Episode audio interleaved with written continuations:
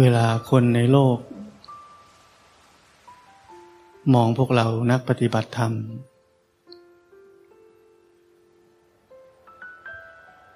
ก็งงเหมือนกัน วันๆเรามานั่งทำอะไรแบบนี้ เคยสงสัยตัวเองไหม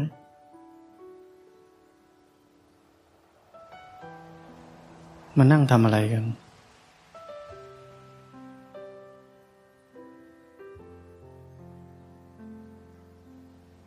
วันๆทำเหมือนเดิมทุกวัน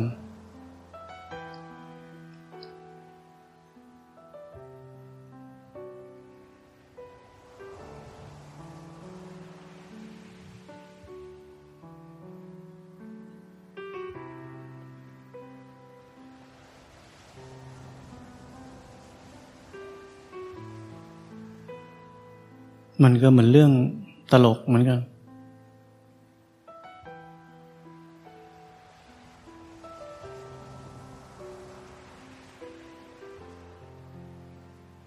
แต่ให้เราเลิก เราก็เลิกไม่ได้ เพราะถ้าไม่ให้เราทำแบบนี้ เราก็ไม่รู้จะไปทำอะไรที่ดีกว่านี้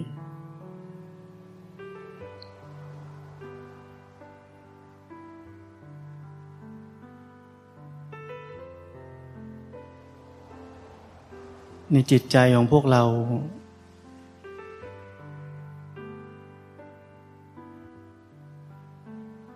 ไม่มีอะไรมีประโยชน์ หรือมีสาระ ที่จะดึงดูดเรา ให้กลับไปทำสิ่งต่างๆในโลก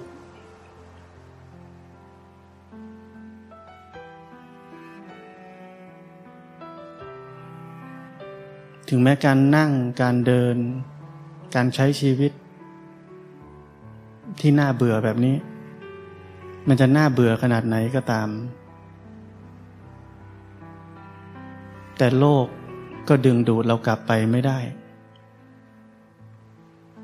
มันเป็นเรื่องน่าแปลก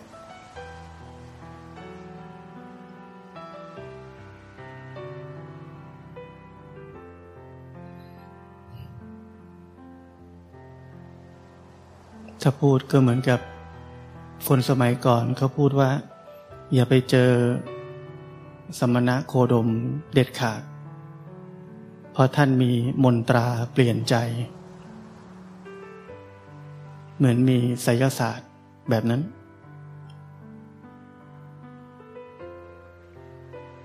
ในความเป็นจริงมนตราของท่านคือความจริง ไม่ใช่ไสยศาสตร์ ไม่ใช่อิทธิฤทธิปาฏิหาริย์อะไร ท่านชี้ให้เราเห็นความจริง นั้นเราหนีไม่พ้นความจริง ยกเว้นว่าเราจะหลอกตัวเองไปเรื่อย ๆ เราถึงจะไม่เห็นความจริง แต่พวกเราอยู่ในจุดที่หลอกตัวเองไม่ได้แล้ว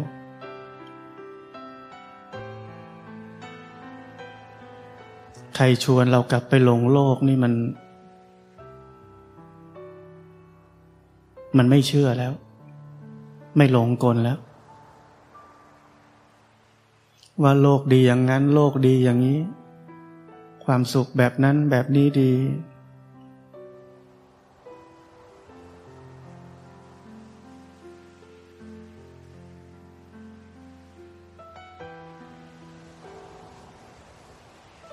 เราไม่หลงเชื่อแบบนั้นแล้ว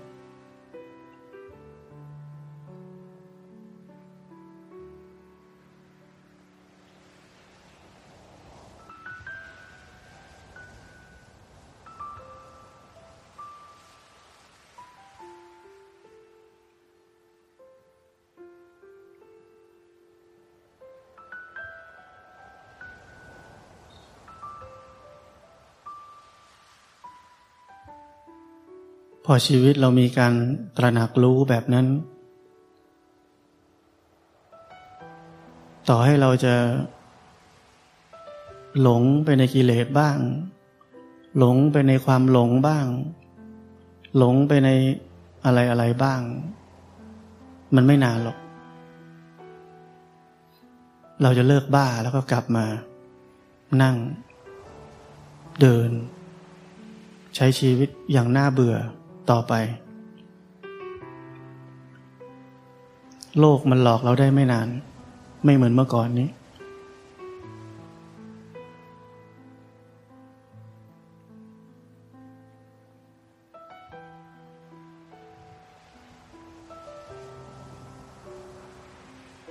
โลกจะหลอกเราได้สั้นลงสั้นลง สั้นลงไปเรื่อยๆ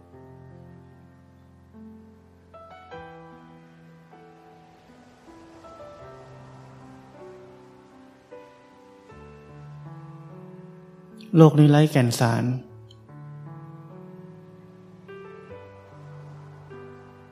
ไร้สาระ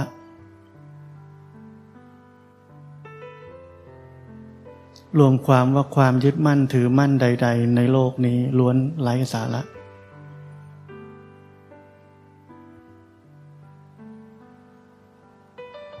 มันมีความหมายเพราะมันมีความยึด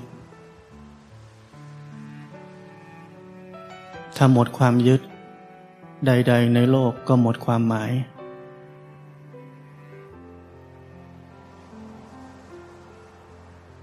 มันมีคุณค่า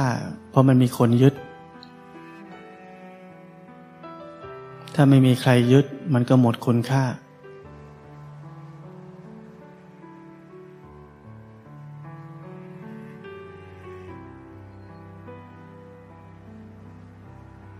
ทุกอย่างก็มีอยู่ เก้อเก้ออย่างนั้น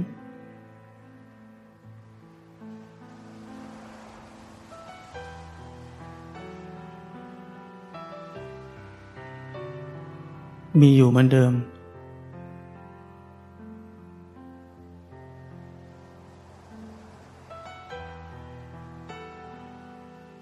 คำว่าไม่มีคุณค่าไม่มีความหมาย หมายความว่ามันไม่มีคุณค่าหรือความหมายต่อใจ แต่มันยังมีคุณสมบัติตามธรรมชาติของมันอยู่ เหมือนเดิม มันมีคุณสมบัติเท่าที่เป็นตามธรรมชาติของมันแค่นั้น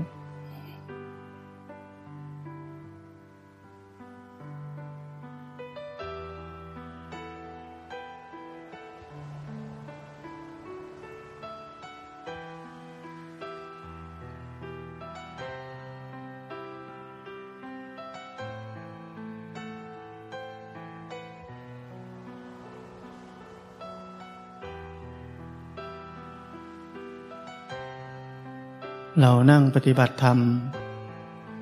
เดินปฏิบัติธรรม ใช้ชีวิตปฏิบัติธรรม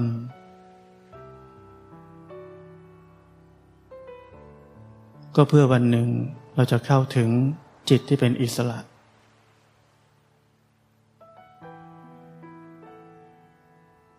จิตที่สลัดตัวออกจากขันทั้งหมดที่ยึดได้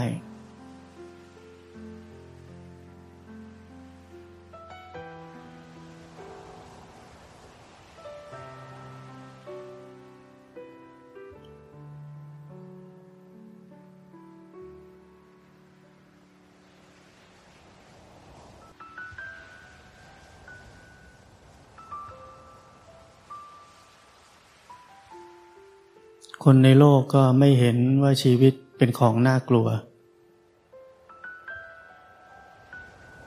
คนที่ยังอยู่ในโลก ไม่เคยเห็นภัยของวัฏฏะไม่เคยเห็นภัยของการเกิด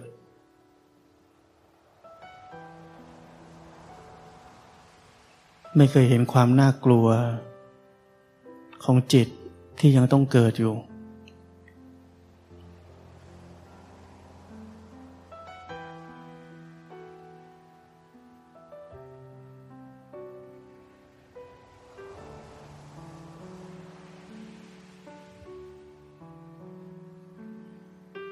เรายิ่งปฏิบัติธรรม เราจะเข้าใจอย่างลึกซึ้ง ถึงคำว่าภัยของวัฏฏะความน่ากลัวของการเกิด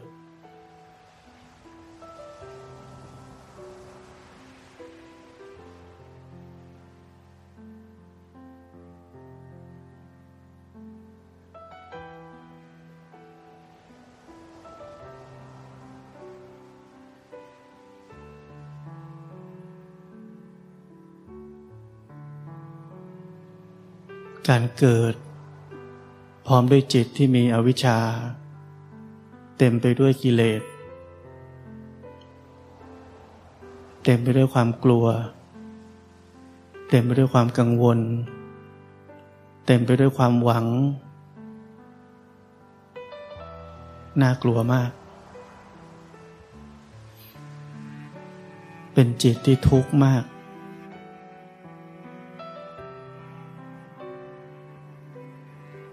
แต่คนในโลกก็เห็นไม่ได้ เพราะเขาหนี เกิดอะไรขึ้นปุ๊บเขาหนี ไปทำอย่างอื่น สนองตอบความกลัว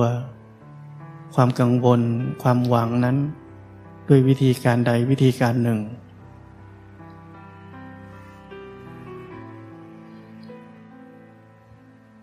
เพราะฉะนั้น ภัยของวัฏฏะ ความน่ากลัวของการเกิดมา มันจึงเข้าไปในใจเขาไม่ได้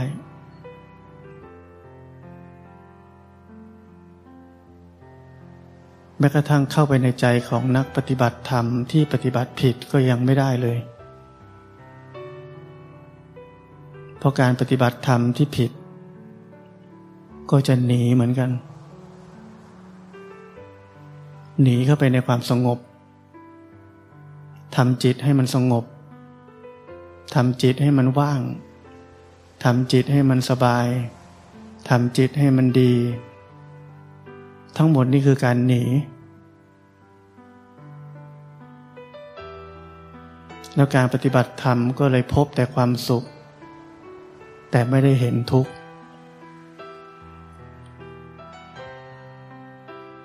ไม่ได้เห็นความจริง เมื่อไม่ได้เห็นตามความเป็นจริง ก็ไม่มีวันเข้าใจ ความน่ากลัวของการเกิดมา เพราะเราไม่ได้เห็นจิตอย่างลึกซึ้ง ไม่ได้เห็นจิตว่ามันเป็นทุกข์ด้วยตัวมันเองอย่างลึกซึ้ง มันได้แต่ฟังฟังครูบาอาจารย์พูด เกิดแล้วไม่ดี เกิดแล้วทุกข์ก็ฟังฟังไปงั้นแหละ มันไม่ได้เข้าใจด้วยตัวเอง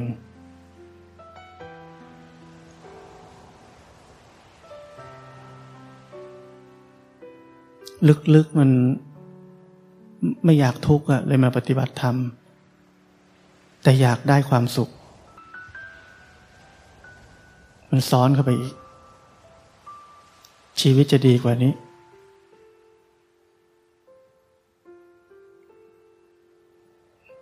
ถ้าเราเป็นผู้รู้ผู้ตื่น ผู้เบิกบาน เราจะไม่เป็นเจ้าของชีวิตนี้ ชีวิตนี้จะดีหรือไม่ดี เป็นไปตามกรรม ไม่ปฏิบัติให้ชีวิตนี้ดี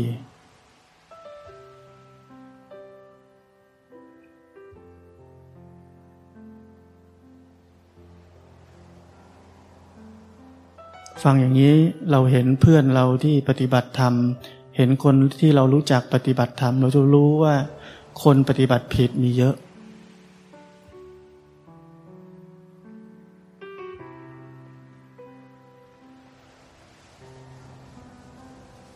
ทำไมปฏิบัติผิด เพราะเข้าใจผิด เพราะยังไม่รู้เลยว่าปฏิบัติธรรมไปเพื่ออะไร ยังไม่รู้หัวใจของการปฏิบัติธรรมมันคืออะไรกันแน่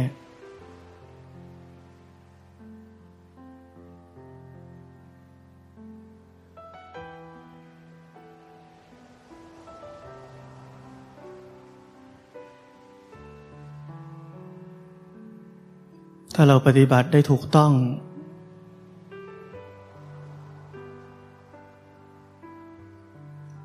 เราจะเห็นแต่ทุกข์ เห็นแต่โทษ ของชีวิตนี้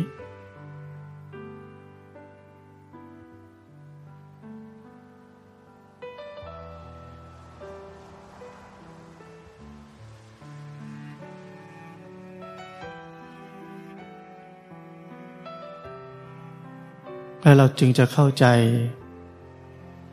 ภัยของวัฏฏะ ความน่ากลัวของการเกิด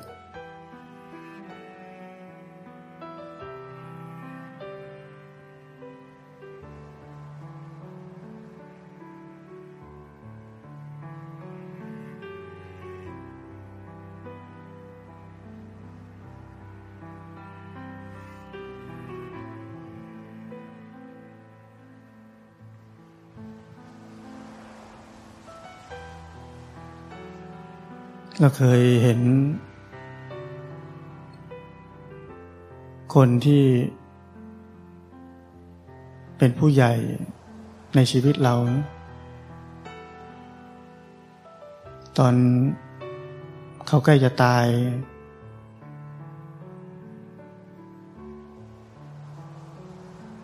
เรารู้สึกว่า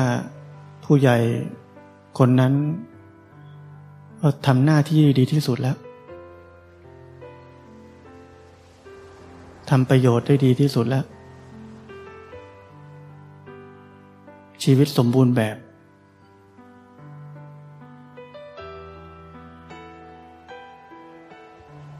ทำทุกอย่างทางโลก ทำทุกอย่างที่ทางโลกเขายินดีอะเขาว่าดีอะครบถ้วน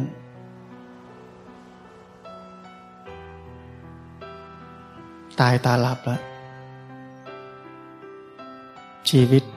ที่เกิดมานี่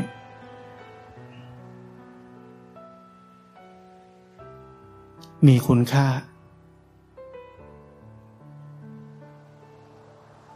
ไม่เสียหลาย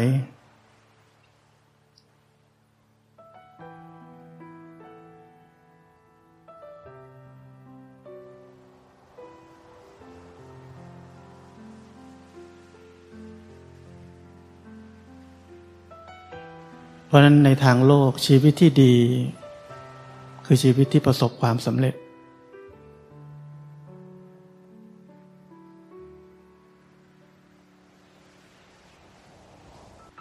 แต่ในทางธรรม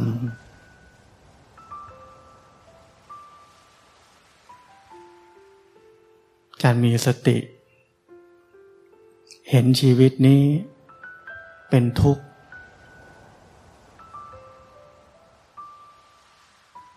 การเกิดมาครั้งนี้จึงไม่เป็นหมัน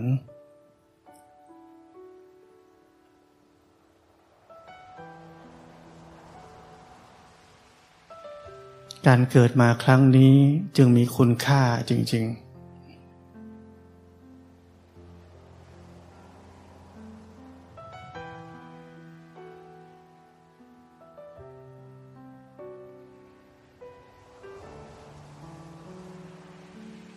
เพราะนั้นถ้าตราบใดที่เรายังไม่เคยมีสติ เห็นความจริงของชีวิต ว่าแท้จริงมีแต่ทุกข์ ต่อให้เราประสบความสำเร็จมากมายขนาดไหนในโลก มีคนสรรเสริญยกย่องเราขนาดไหนในโลก ชีวิตเราก็ยังเป็นหมันอยู่ดี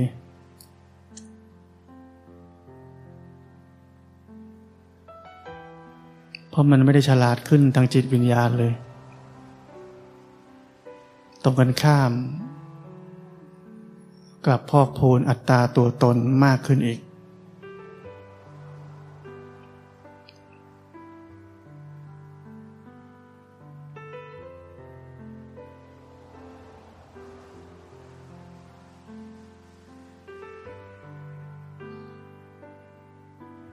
เหมือนที่ผมบอกว่า นักปฏิบัติธรรม ถ้าเรารู้สึกว่าเราเป็นนักปฏิบัติธรรม รู้สึกว่าวันนี้เราปฏิบัติธรรมดี นั่นเราไม่ได้เป็นผู้รู้ผู้ตื่นผู้เบิกบาน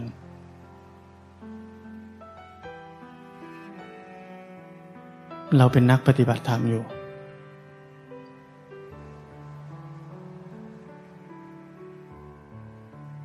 เราไม่ได้เป็นแค่คนเห็น ทุกสิ่งที่กำลังเกิดขึ้นตามความเป็นจริง ตามความเป็นจริง มันไม่แยกว่าดีหรือไม่ดีคความจริงเป็นยังไงก็เห็นอย่างนั้น นี่คือการเห็นตามความเป็นจริง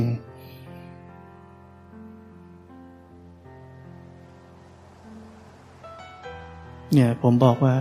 ลองมองดู คนที่เรารู้จัก ปฏิบัติธรรมอยู่เนี่ย ก็ปฏิบัติธรรมแบบนี้หรือเปล่า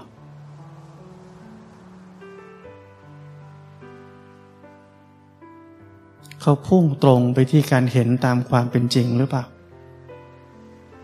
หรือเขาทำอะไรอยู่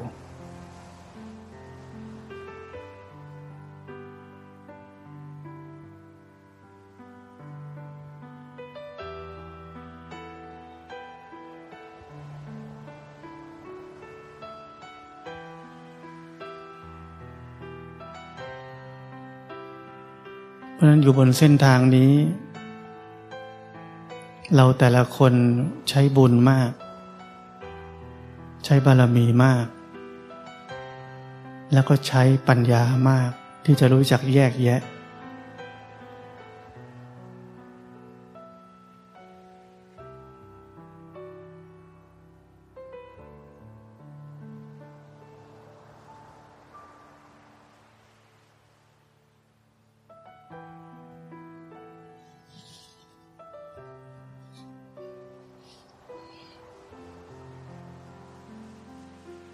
เพราะนั้นเรานักปฏิบัติธรรม ในศาสนาของ พระสมณโคดมนี้ ท่านเป็นปัญญาธิกะ เราอยู่ในศาสนาของท่าน ใช้ปัญญาให้มาก งมงายให้มันน้อยๆ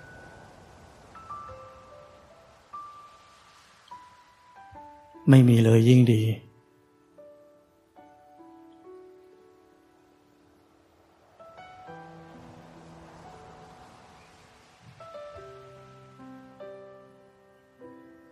ผมเห็น สาเหตุอันหนึ่งที่ทำให้ นักปฏิบัติธรรม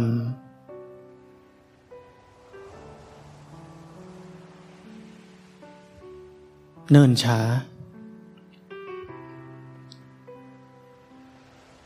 คือเราเต็มไปด้วยความเชื่อ และความงมงาย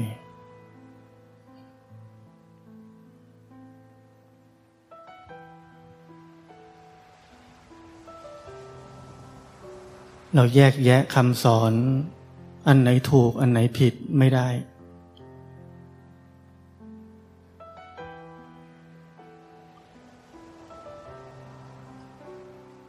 การปฏิบัติมีทางเดียว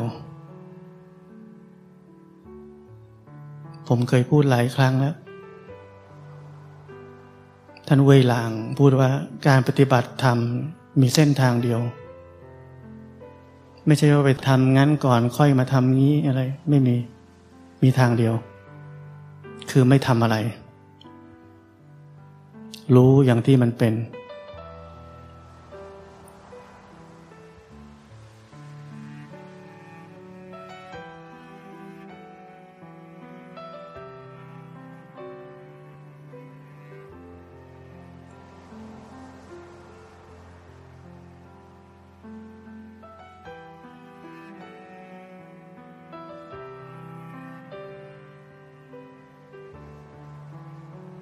เราจะเห็นว่าหัวใจของการปฏิบัติธรรม เราต้องเข้าใจจริง ๆ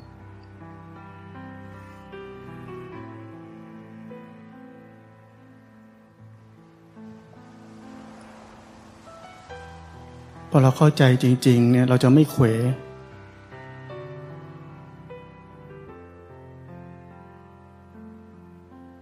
สมมติเราลองคิดดูว่า ตอนนี้ ถ้าเราไม่มีผม ไม่มีคลิป แล้วเราก็ไปปฏิบัติธรรมด้วยตัวเราเอง เราเขวไหม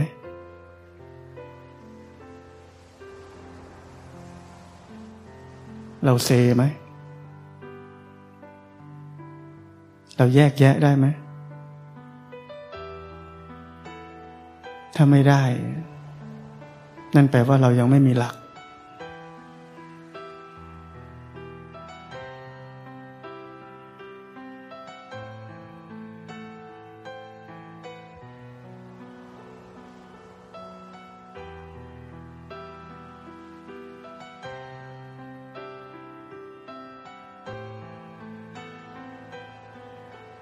ชีวิตที่ไม่มีหลัก เป็นชีวิตที่พึ่งตัวเองไม่ได้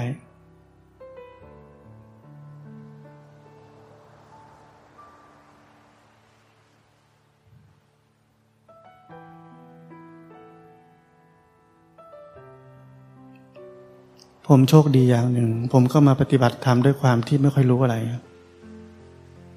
เพราะผมจะสงสัยคำสอน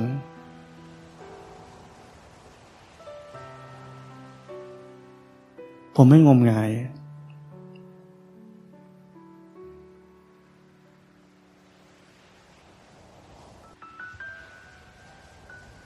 แต่ผมไม่ใช่ก้าวร้าว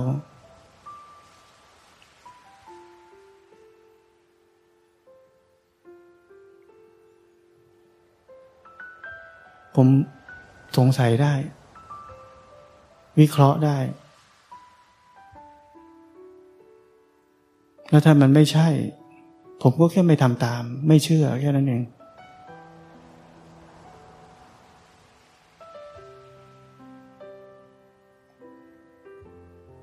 แต่ไม่มีความคิดร้ายอะไร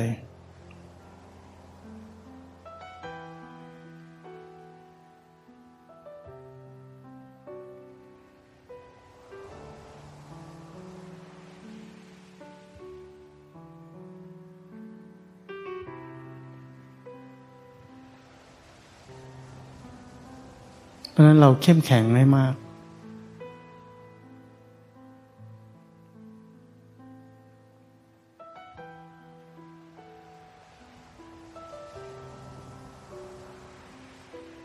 ความกลัว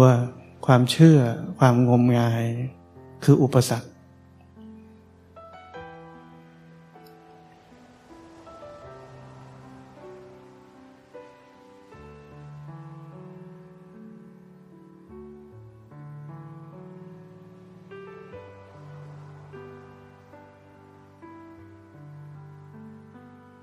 มันผมมีหลักว่า ห้ามจัดการแทรกแซงแก้ไขจิตใจนี้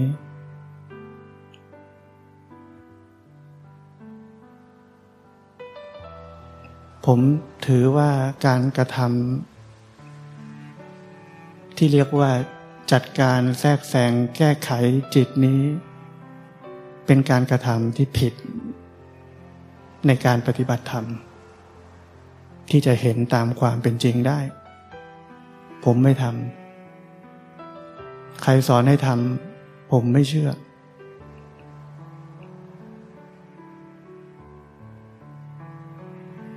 ผมถือว่าไม่ใช่ทาง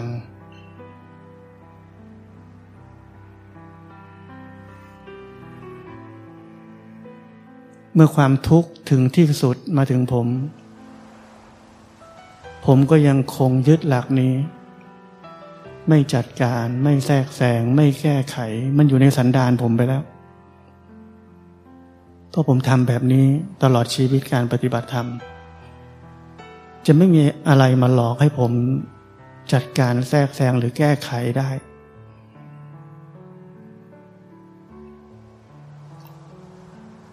เพราะในจิตผมนี่มันถือว่าเป็นเรื่องที่ผิดไม่ถูก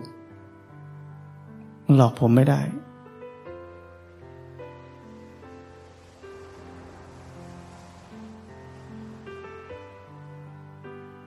และเมื่อเราไม่หนี ไม่จัดการ ไม่แทรกแซง ไม่แก้ไข ที่ผมบอก จิตนี้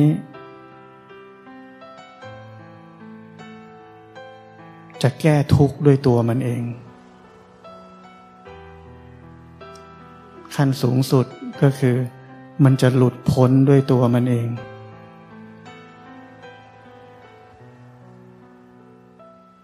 เพราะเราไม่ยุ่งกับมัน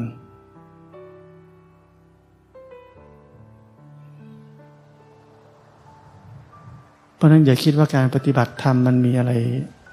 มากมายหลายขั้นตอนไม่มี มันมีแค่นี้แหละ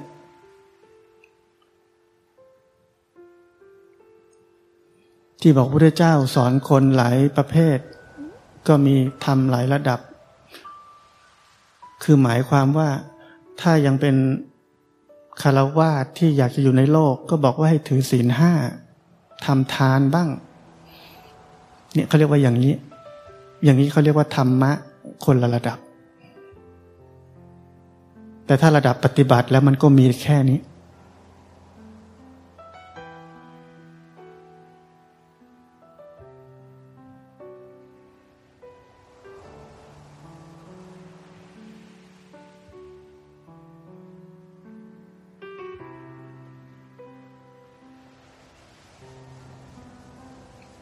พราะนั้นการปฏิบัติธรรมมันจึงเป็นเรื่องของคนจำนวนน้อย อ้ที่เราเห็นชาวพุทธเยอะๆเนี่ยเขาไม่ได้ปฏิบัติธรรมเขาเข้าวัดทำทานทำบุญ เขาหวังให้ชีวิตเขาดีกว่านี้ นั่งสมาธิหน่อยก็อยากให้จิตใจสงบบ้าง นั่นไม่ใช่การปฏิบัติธรรม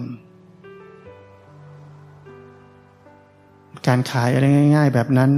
จะได้คนเยอะไม่ใช่คนจำนวนน้อย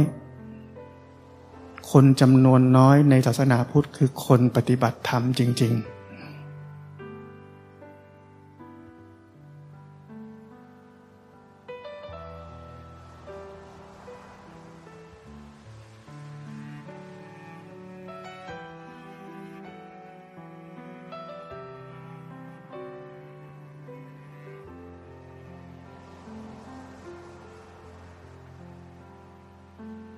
เราคงเคยได้ยินประวัติสาวก ท่านพาหิยะอย่างเงี้ยพระเจ้าสอนอะไร เธอจงเห็นก็สักว่าเห็น เธอได้ยินก็สักว่าได้ยิน คืออะไร คือเห็นตามความเป็นจริงนั่นแหละ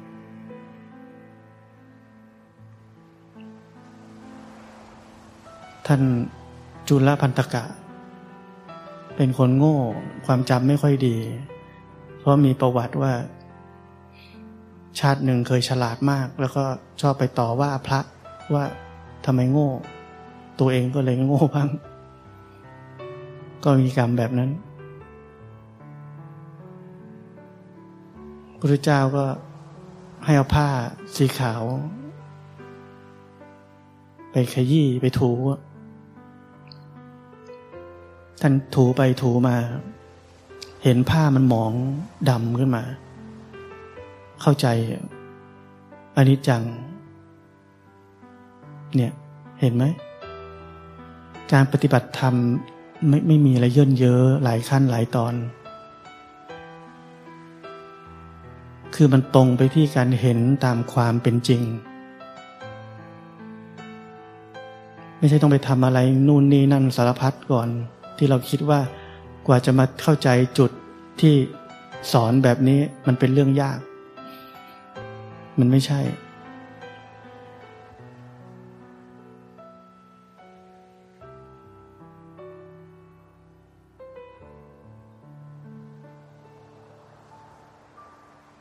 อะไรเหรอที่หล่อหลอมพวกเราให้เลือกชีวิต ที่จะมาปฏิบัติธรรมทั้งชีวิต พราะเราทำทานมาเลยเพราะเราถือศีลมาเลยหรือเพราะเราอะไรมาเลย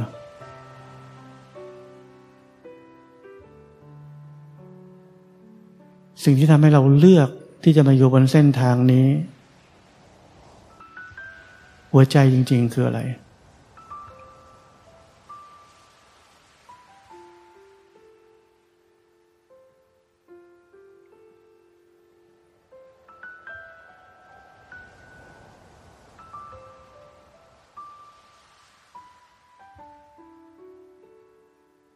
หัวใจจริง ๆ คือเราเห็นความเป็นจริงของโลกนี้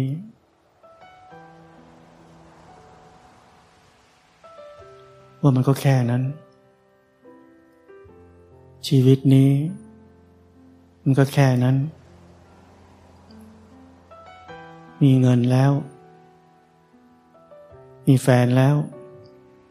มีรถแล้ว มีบ้านแล้ว มีทุกสิ่งทุกอย่างแล้ว ก็ยังค้นไม่พบความสุขสักทีหนึ่ง มันเกิดจากเราเข้าใจความจริง ในทางโลกแล้ว เราถึงเลือกที่จะมาเข้าใจความจริงสูงสุดของชีวิตที่เรียกว่าปฏิบัติธรรม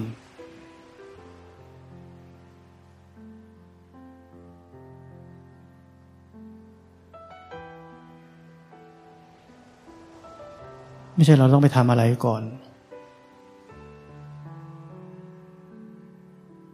ไม่ใช่เราต้องไปทำทานเยอะๆก่อน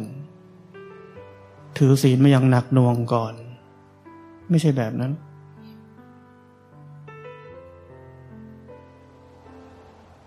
เราอาศัยความเข้าใจชีวิต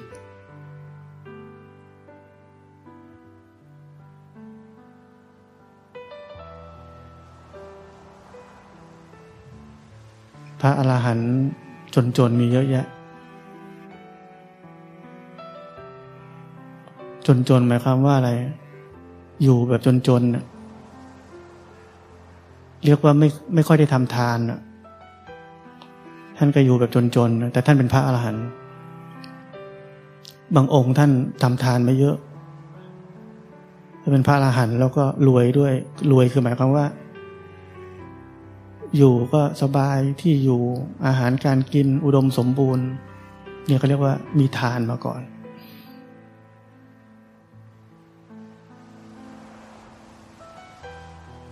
มันทั้งหมดเป็นเรื่องของความเข้าใจ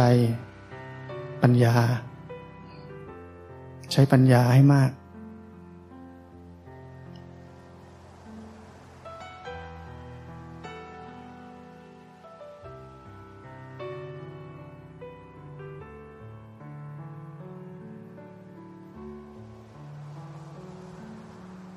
ส่วนวิธีปฏิบัติ เริ่มต้นก็เท่านี้แหละ จนสุดท้ายก็เท่านี้เหมือนกัน